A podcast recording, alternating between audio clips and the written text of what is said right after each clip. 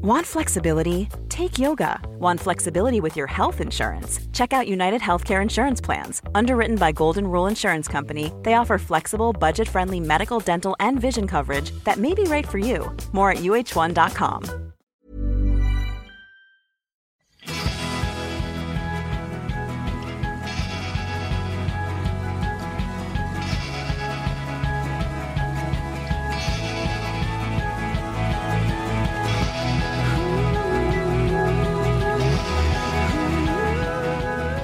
lyssnar på Food Pharmacy-podden. Trevligt va? Så här är det att eh, vi på Food Pharmacy har uppmärksammat typ 2-diabetes ganska mycket genom åren för att det är en livsstilsrelaterad sjukdom som ju faktiskt är vår nya stora folksjukdom. Däremot så har vi inte gett typ 1-diabetes lika mycket uppmärksamhet och därför ska vi ägna hela detta avsnitt åt den sjukdomen som är någonting helt annat. Vi har bjudit in Carolina Jansson som har stor erfarenhet av typ 1-diabetes eftersom hon lever med en man som har den sjukdomen och en dotter som har den sjukdomen. Och att leva med ett barn som har typ 1-diabetes, det är ingen lätt match. Det kommer ni få höra här i intervjun strax. Carolina har skrivit böckerna Himla gott, himla bra och Hjälpredan för typ 1-diabetes. Jag säger välkommen Carolina och ordet är ditt Lina.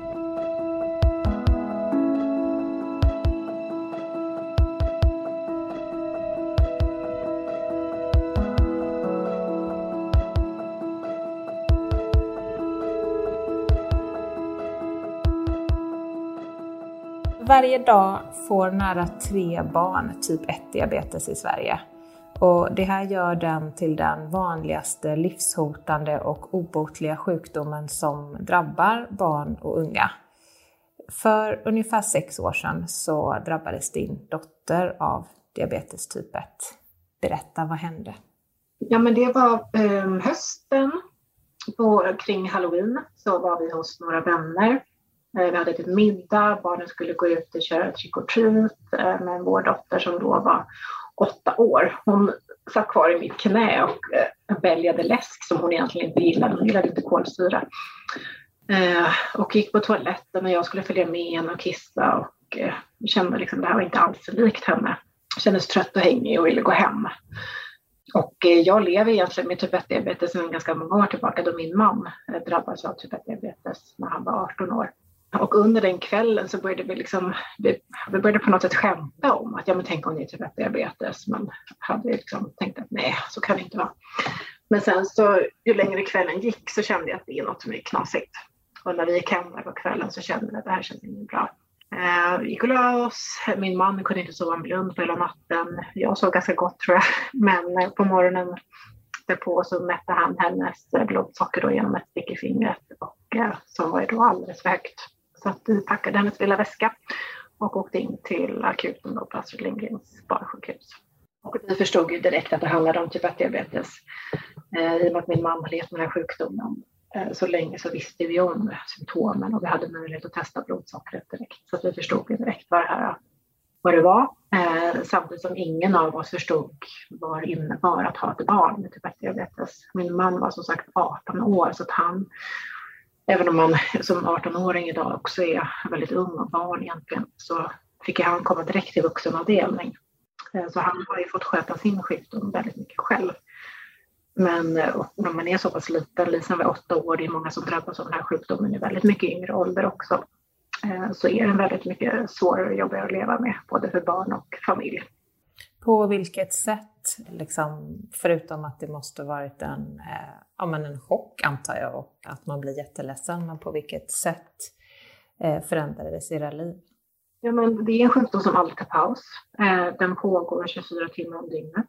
Eh, du behöver behandla, egenvården sker 24 timmar om dygnet, både dag och natt. Och hos ett barn så finns det egentligen ingenting som heter stabilt blodsocker, utan det handlar om att hela tiden korrigera och jobba med blodsockret genom då insulin eh, som du ger utifrån med pump eller penna. Och det är ett livsviktigt hormon som vi alla eh, behöver, men vi friska som inte har typ 1 diabetes eh, då reglerar ju kroppen det här eh, själv. Då vid typ 1-diabetes så innebär det att den här insulinproduktionen slutar fungera. Och det är en autoimmun sjukdom, vilket innebär att det är kroppens egna immunförsvar som går till attack och förstör de här insulinproducerande cellerna i kroppen. Och orsaken till att kroppen gör så här, det vet vi inte. Det är fortfarande en gåta varför vi får typ 1-diabetes. Eh, men det här innebär ju då att du behöver sköta den här insulinproduktionen manuellt utifrån. Och som sagt, Lisen hon var åtta år. Hon fick börja med spruta då, eller dels första dagarna när du ligger inne på, på sjukhuset, eller första av dagarna, då får du eh, insulin intravenöst. Men väldigt snabbt så börjar du lära dig att hantera sprutor. Eh, och sen fick Lisen sin första pump ungefär efter två år. Men det det innebär då är ju att liksom ha koll på blodsockret hela dygnet och det gör du genom att mäta blodsockret. Mm. Lisens första år så hade hon också då stick i fingret. Du mäter liksom ett litet stickare som du tar hål på i fingret och så pressar ut en liten bloddroppe och så mäter du det med en speciell blodsockermätare. Eh, efter ett år så fick hon en sensor eh, vilket gör att du kan mäta blodsockret med, med hjälp av egentligen mobiltelefonen. Den sensorn hade då heter Libra som skannar av med mobiltelefonen och så får du ett värde Eh, efter ytterligare något år eller två så fick hon en ny sensor, en CGM, som gör att du mäter blodsockret egentligen kontinuerligt. Eh, och då mäter, mäter den här sensorn som sitter på kroppen eh, blodsockret och så skickar det signaler till Lisens, som min dotter heter, hennes mobiltelefon som i sin tur skickar signaler till våra mobiltelefoner så att vi kan följa hennes blodsocker i våra mobiltelefoner. Eh, och sen så får vi larm då om blodsockret blir för lågt eller för högt. För det är det det handlar om, att du ska ha ett blodsocker som ligger under ett eh, målområde så, så, mycket, så långt som möjligt under dagen. Mm. Vi människor som inte lever med typ 1-diabetes, vi har normalt sett ett blodsocker som ligger runt 6 millimol. Sen kan det gå upp eller gå ner aningen beroende på hur vi rör oss eller vad vi äter och sådär. Men kroppen hanterar det här så att du kommer ofta tillbaka till eh, den här blodsockernivån runt 6. Medan en person som lever med typ 1-diabetes så är det väldigt, väldigt sällan skulle jag säga som min dotters blodsocker ligger runt 6. Det pendlar ofta mellan, ja, mellan 4 och 12 eh, kanske. Sen wow. så kan det ännu längre ner. Det kan ju gå i natt. Jag var jag ner och gav henne socker då, vilket hon behöver om blodsockret blir för lågt. Då var blodsockret på 2,5 Sen så kan det gå upp, upp mot 20 om det har hänt något speciellt. Så det här är ju det man brukar kalla föräldrarna är att man agerar gentemot en extern bukspottkörtel. Det är bukspottkörteln som producerar insulinet. Så framförallt hos mindre barn då, så är det föräldrarna som får ta den rollen att hela tiden se till att barnet har ett så, ja, men så bra blodsocker som möjligt. Men det innebär att ni egentligen lever på, ni jobbar jour på nätterna? Absolut, det gör vi. Mm. Och innan, innan hon hade det här larmet som mätte automatiskt, var ni tvungna att gå upp ibland på nätterna? Och... Ja. Eh, så jag kommer ihåg hennes första år, framförallt då hade hon en ganska ny, hade byggt en loftsäng i hennes rum, så hon sov loftsängen trappor upp. Mm. Jag ställde klockan och klättrade upp där i mörkret och eh, tog fram den här stickaren och mätte blodsockret och stod, stack hål på henne där när hon låg och sov.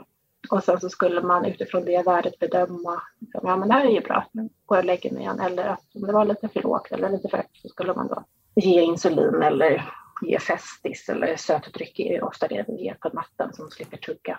Så att nu istället då med de här, det är det som är det positiva med eh, typ 1-diabetes, att det händer väldigt mycket inom tekniken. Så att det har förändrats bara på de åren som Lisen har haft, eh, vilket på ett sätt förenklar egenvården. Nu får vi då larm. Den våra telefoner tjuter om det blir för högt eller för lågt. Däremot så innebär det också att vi kan ju jobba med hennes egenvård väldigt mycket mer. Det innebär ju möjligheter, vilket gör också att alltså 40 procent av alla mammor till barn med typ 1 diabetes har utmattningssyndrom.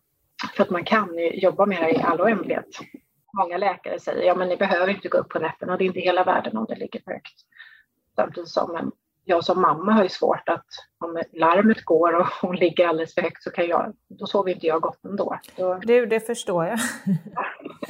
det är instinkten att man vill hjälpa henne där och då. Och det tror jag mm. de flesta föräldrar känner. Och hur är det nu när Lisen har blivit lite äldre? Sköter hon en stor del av liksom, vården på dagen och så själv? Hon tar sina sprutor och så själv, eller hur funkar det? Precis, nu har hon ju pump sedan ett antal år tillbaka eh, och den byter man var tredje dag. Då fyller man liksom den med insulin och sen så sätter man på den på kroppen då med, och den sitter inne med en nål så att det är en liten procedur för att sätta fast den. Men det är hon jätteduktig på att sköta själv. Och samma sak med den här blodsockermätaren, sensorn, den byts eh, eh varje vecka. Eh, och det är hon också jätteduktig på att sköta, liksom det rent praktiska själv. Sen så är mycket vår roll nu i det här liksom att diskutera, analysera. Och nu ligger vi på det här blodsockret och nu ska du på fotbollsträning. Hur ska vi tänka då? Ska vi ställa ner insulinnivån, ta lite mindre insulin till middagen eller äta en extra banan? Alltså mycket det här analysen, ja, analysen mellan liksom, aktiviteter och mat och så. Mm.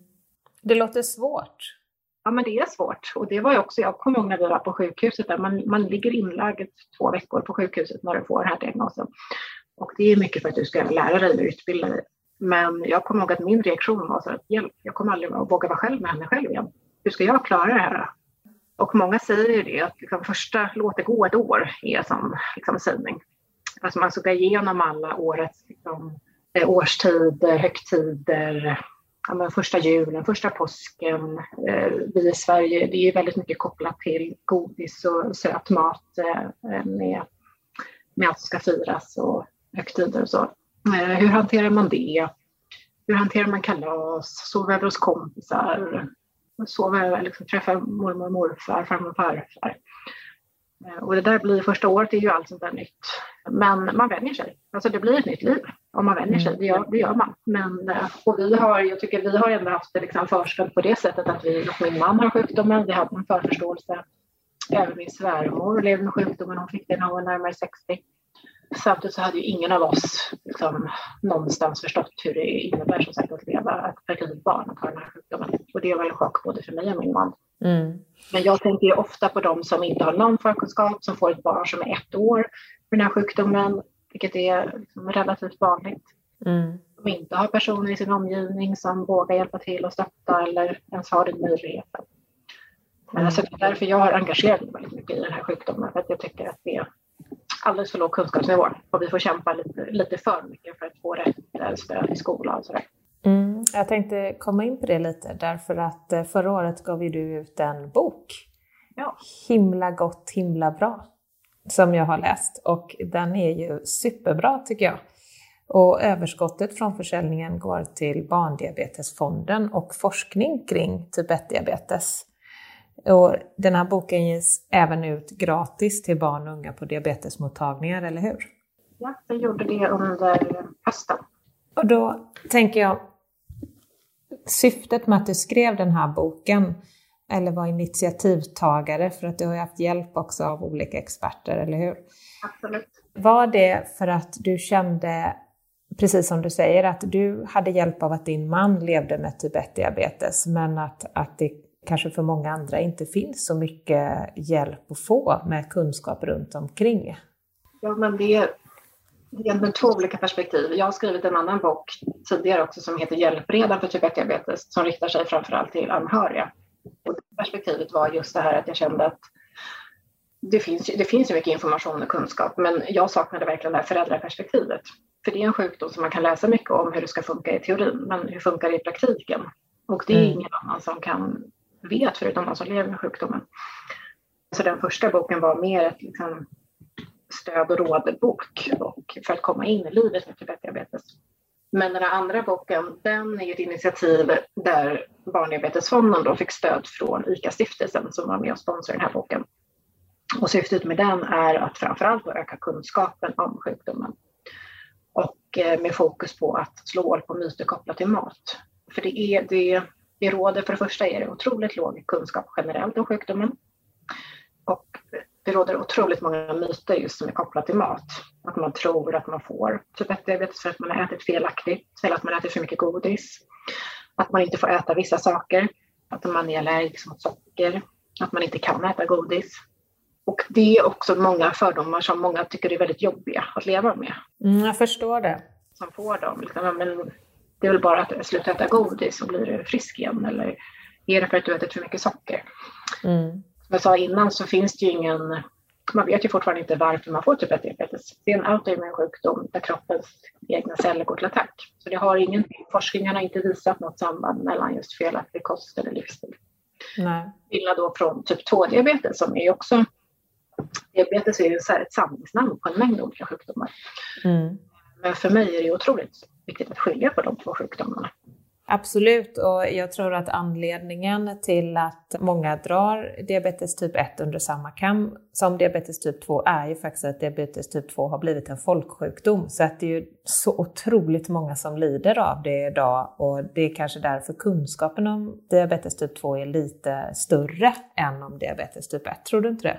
Alltså båda sjukdomarna heter ju nästan samma sak. Ja. Jag förstår att man har svårt att skilja på typ 1 och typ 2 om man inte är drabbad av sjukdomen på något sätt. Mm. Så att i min värld hade man gärna velat byta namn på typ 1 diabetes. Det hade ju varit det enklaste för att öka kunskapen. För det är ju också, som du säger, typ 2-diabetes är en, en folkhälsosjukdom som är väldigt stor. En livsstilssjukdom är det ju och då kanske man tänker att diabetes typ 1 måste också vara en livsstilssjukdom. Och den är ju, typ 2 ökar ju, eh, men det gör även typ 1. Eh, mm. Väldigt många, Sverige är ju mest drabbat i världen, Finland, av typ 1-diabetes. Så att, som du säger, nästan tre barn varje dag som drabbas. Eh, över 900 barn eh, per år och över 10 000 lever med sjukdomen i Sverige. Så att, förhållande till många andra sjukdomar så är det också en ganska vanlig sjukdom i, i Sverige. Vilket också förvånar mig att det råder så låg kunskap. Eh, det är väl så vanligt framförallt för oss. Jag tänker det föds 100 000 barn i Sverige ungefär per år och 900 per år får det, så att det är ändå rätt hög andel av en sån allvarlig sjukdom.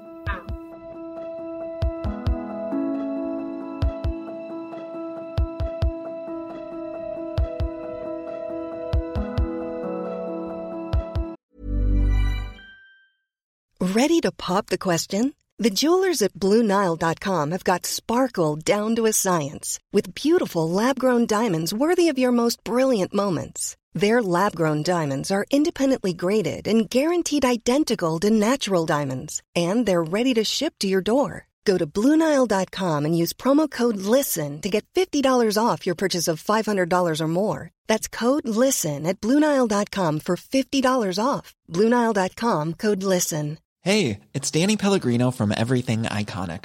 Ready to upgrade your style game without blowing your budget? Check out Quince. They've got all the good stuff shirts and polos, activewear, and fine leather goods, all at 50 to 80% less than other high end brands.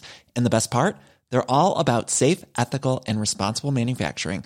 Get that luxury vibe without the luxury price tag. Hit up quince.com slash upgrade for free shipping and 365 day returns on your next order. That's quince.com slash upgrade.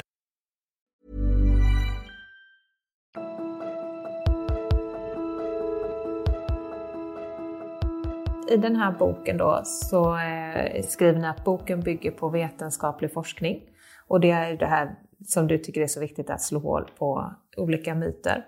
Och den baseras på Livsmedelsverkets riktlinjer och de nordiska näringsrekommendationerna. Och när jag läser det så tänker jag så här, det här är egentligen mat som alla ska äta. Det är ingen specifik mat för människor som har diabetes typ 1, utan det är egentligen någonting som alla barn borde äta den här typen av mat. Precis. Och det är precis det det handlar om.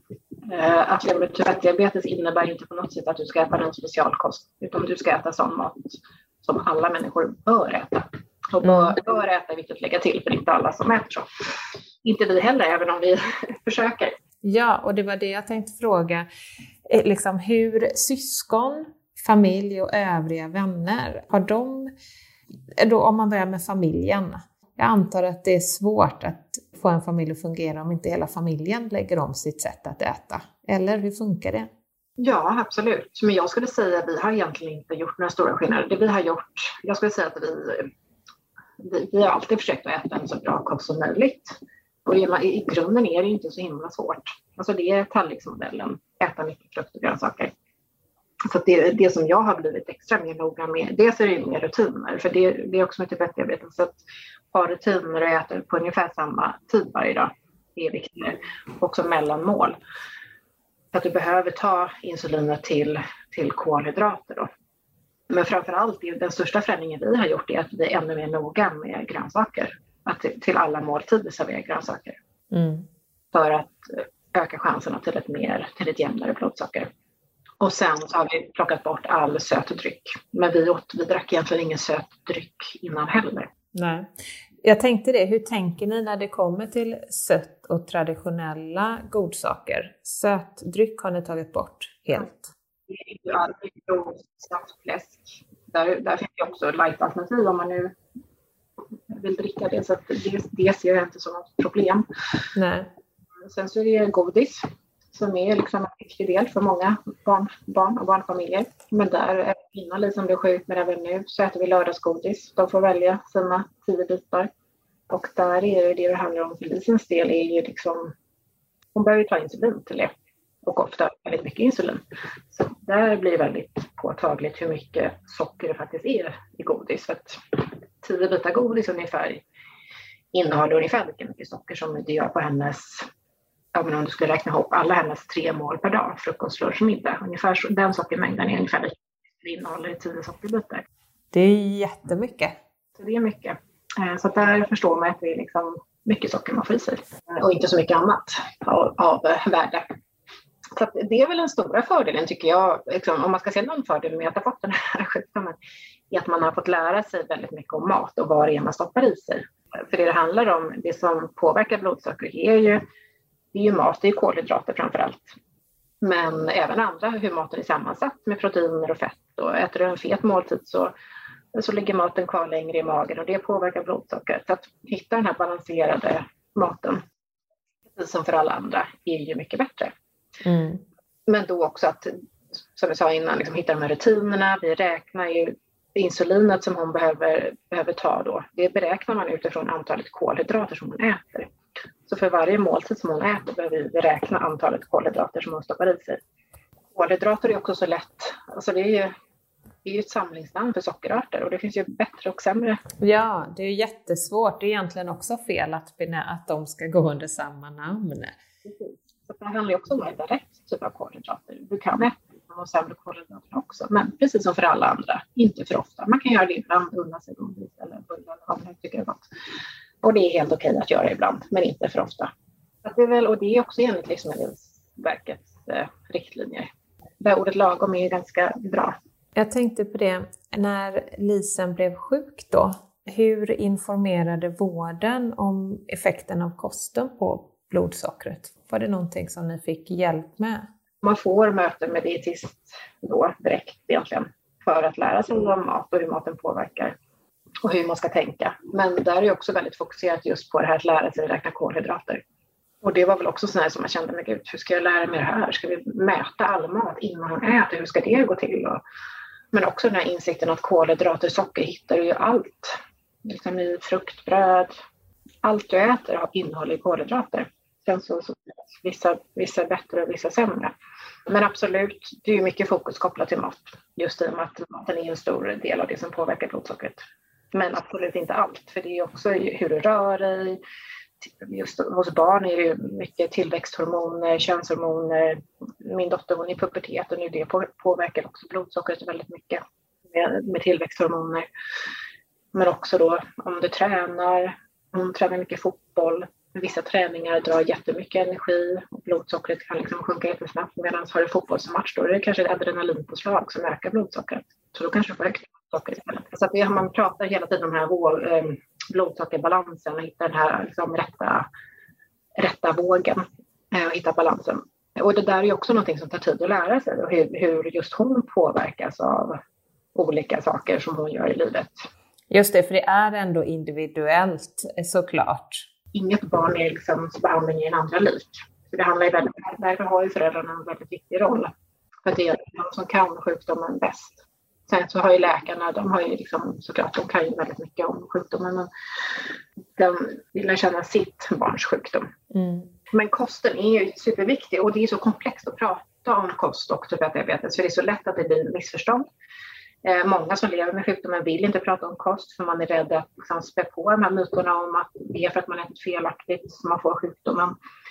Min tro är just att berätta om det, vad som gäller. Att, ja, men, vi ska äta precis som alla andra bör äta och vi ska försöka äta balanserat. Och samtidigt så är ju vårt, våra liv styrs ju av maten i och med att det påverkar blodsockret så otroligt mycket.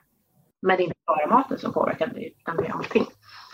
Men också det här tycker jag att utbilda liksom generellt kring mat. Vad är kolhydrater? Varför behöver vi det?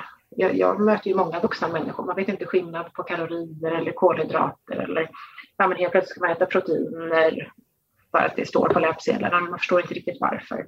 Där är ju er bok väldigt bra tycker jag. Det var ju det som var lite syftet med boken. Jag känner att men det här måste man ju lära sig. Alltså man, man lär sig det här i skolan också, men väldigt ytligt. Mm. Det var det som var syftet med boken. Liksom hur man kan lära sig om mat och kost på ett, på ett roligt sätt utan pekpinnar. Boken är ju egentligen inte på något sätt kopplad till, eller till för barn som lever med typ 1-diabetes bara. Den är viktig för dem för att det blir extra viktigt för dem i och med att de sköter sin egen vård utifrån man räknar kolhydrater och eh, påverkas mycket av kost. Så det blir extra viktigt för barn som lever med, med typ 1-diabetes att lära sig om kroppen och hur kosten påverkar, påverkar kroppen. Men för mig är det här viktigt för alla, alla barn och unga. Mm. Jag menar, mat är som en stor del av våra liv och det påverkar hur vi mår. Verkligen. Boken är verkligen framtagen från att ja, men, lära sig varför äter vi mat, vad innehåller maten, hur ska man tänka när man äter mat. Men sen så är det också en massa recept kopplat då till den här, framförallt till mellis och snacks och den mat som barnen börjar göra själva. Kanske i femman, sexan, när de börjar med hemkunskap och går hem själva i större utsträckning. Och mellanmål är ju en sån ofta, det kan ju vara en riktig bov när det kommer till mat. Men det är också lätt att göra väldigt bra mellanmål, så det tyckte jag var bra med boken. När jag öppnade den blev jag väldigt sugen på falafel, för det var ett fantastiskt falafelrecept Men, Eh, om det nu sitter någon förälder och lyssnar som precis har fått reda på att deras barn har fått diabetes typ 1 Mm. Vad skulle du vilja säga till de personerna? Ja, men det skulle jag vilja säga att det blir bra. Man kan leva bra med typ 1-diabetes. Men eh, det blir ett annorlunda liv, det blir det. Men eh, man kan leva väldigt bra med det. Det handlar om att lära sig mycket om sjukdomen. Och jag tänker också för de som är anhöriga, tycker jag också har en viktigt, eh, viktig roll. Om man är nära vän mor och farföräldrar för det tycker jag många frågar om, vad, vad kan man göra? Just det att lära sig om sjukdomen, ta reda på kunskap och våga, våga hjälpa till, våga vara barnvakt. Eh, mm. Och samma sak till de här föräldrarna, våga ta hjälp och våga be om hjälp. För det behöver man, för man orkar man är trött, man blir jättetrött, framförallt det här första året. Eh, och i och med att det är mycket nattarbete också. Så att be om hjälp och ni som finns runt omkring, hjälp till. Och sen så finns det ju väldigt mycket föräldraforum och så också man kan vända sig till. Mm. Då lägger jag till då en rekommendation och det är ju faktiskt att spana in din bok. Himla gott, himla bra. Det var det jag tänker också med när jag, när vi fick sjukdomen så blir det också som du var inne på, vad får man för information om mat? Det blir så otroligt här, teoretiskt, räkna kolhydrater, portionsguider, så här mycket på innehåller den här portionen. Det blir så ja, men så tråkigt. Abstrakt låter det också. Abstrakt och tråkigt mm. och liksom mer matte än att det ska vara något gott och härligt. Och det är egentligen det mat handlar om. Det ska ju vara gott och härligt. Och något. Ja, det ska vara liksom kul. Så att min, min tanke var också att jag, jag vill inspirera på ett, på ett roligt sätt och att man kan äta gott även om det liksom är nyttigt. Alltså, mm. Det lyckas ni verkligen med tycker jag. Ja, men jag hoppas det inspirera till att komma in i köket och experimentera. Carolina, tusen tack för att du var med och delade dina erfarenheter. Eh, och jag hoppas att det har varit inspiration och kanske även tröst till någon där ute. Ja, tack så mycket för att jag fick vara med och sprida kunskap. Innan vi avslutar så vill jag informera om att det finns studiematerial som man kan använda i skolan kopplat till Carolinas bok Himla gott, himla bra. Det materialet finns att hitta på Barndiabetesfondens hemsida och länk dit finns i texten kopplat till detta avsnitt. Då så, du har lyssnat på Food Pharmacy-podden med Lina Närtby och Mia Klase och i detta avsnitt medverkade Carolina Jansson. Jag heter Sebastian Ring och står för musik och just i detta avsnitt så står Filippa Markay för redigering. Vill du ha mer av Food Pharmacy så finns vi på foodpharmacy.se och på Instagram under namnet food underscore pharmacy. Tack, hej!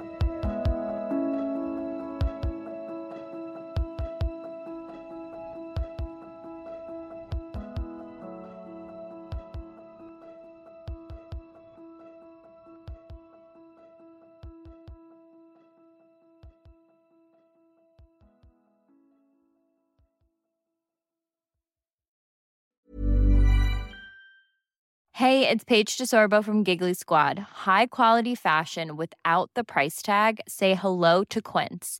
I'm snagging high-end essentials like cozy cashmere sweaters, sleek leather jackets, fine jewelry, and so much more. With Quince being 50 to 80% less than similar brands. And they partner with factories that prioritize safe, ethical, and responsible manufacturing. I love that. Luxury quality within reach. Go to quince.com slash style to get free shipping and 365 day returns on your next order. Quince.com slash style. A lot can happen in three years, like a chatbot may be your new best friend. But what won't change? Needing health insurance. United Healthcare Tri Term Medical Plans, underwritten by Golden Rule Insurance Company, offer flexible, budget friendly coverage that lasts nearly three years in some states. Learn more at uh1.com. Imagine the softest sheets you've ever felt. Now imagine them getting even softer over time. That's what you'll feel with Bowl and Branch's organic cotton sheets. In a recent customer survey, 96% replied that Bowl and Branch sheets get softer with every wash. Start getting your best night's sleep in these sheets that get softer and softer for years to come. Try their sheets with a 30-night guarantee. Plus, get 15% off your first order at bowlandbranch.com. Code BUTTERY. Exclusions apply. See site for details.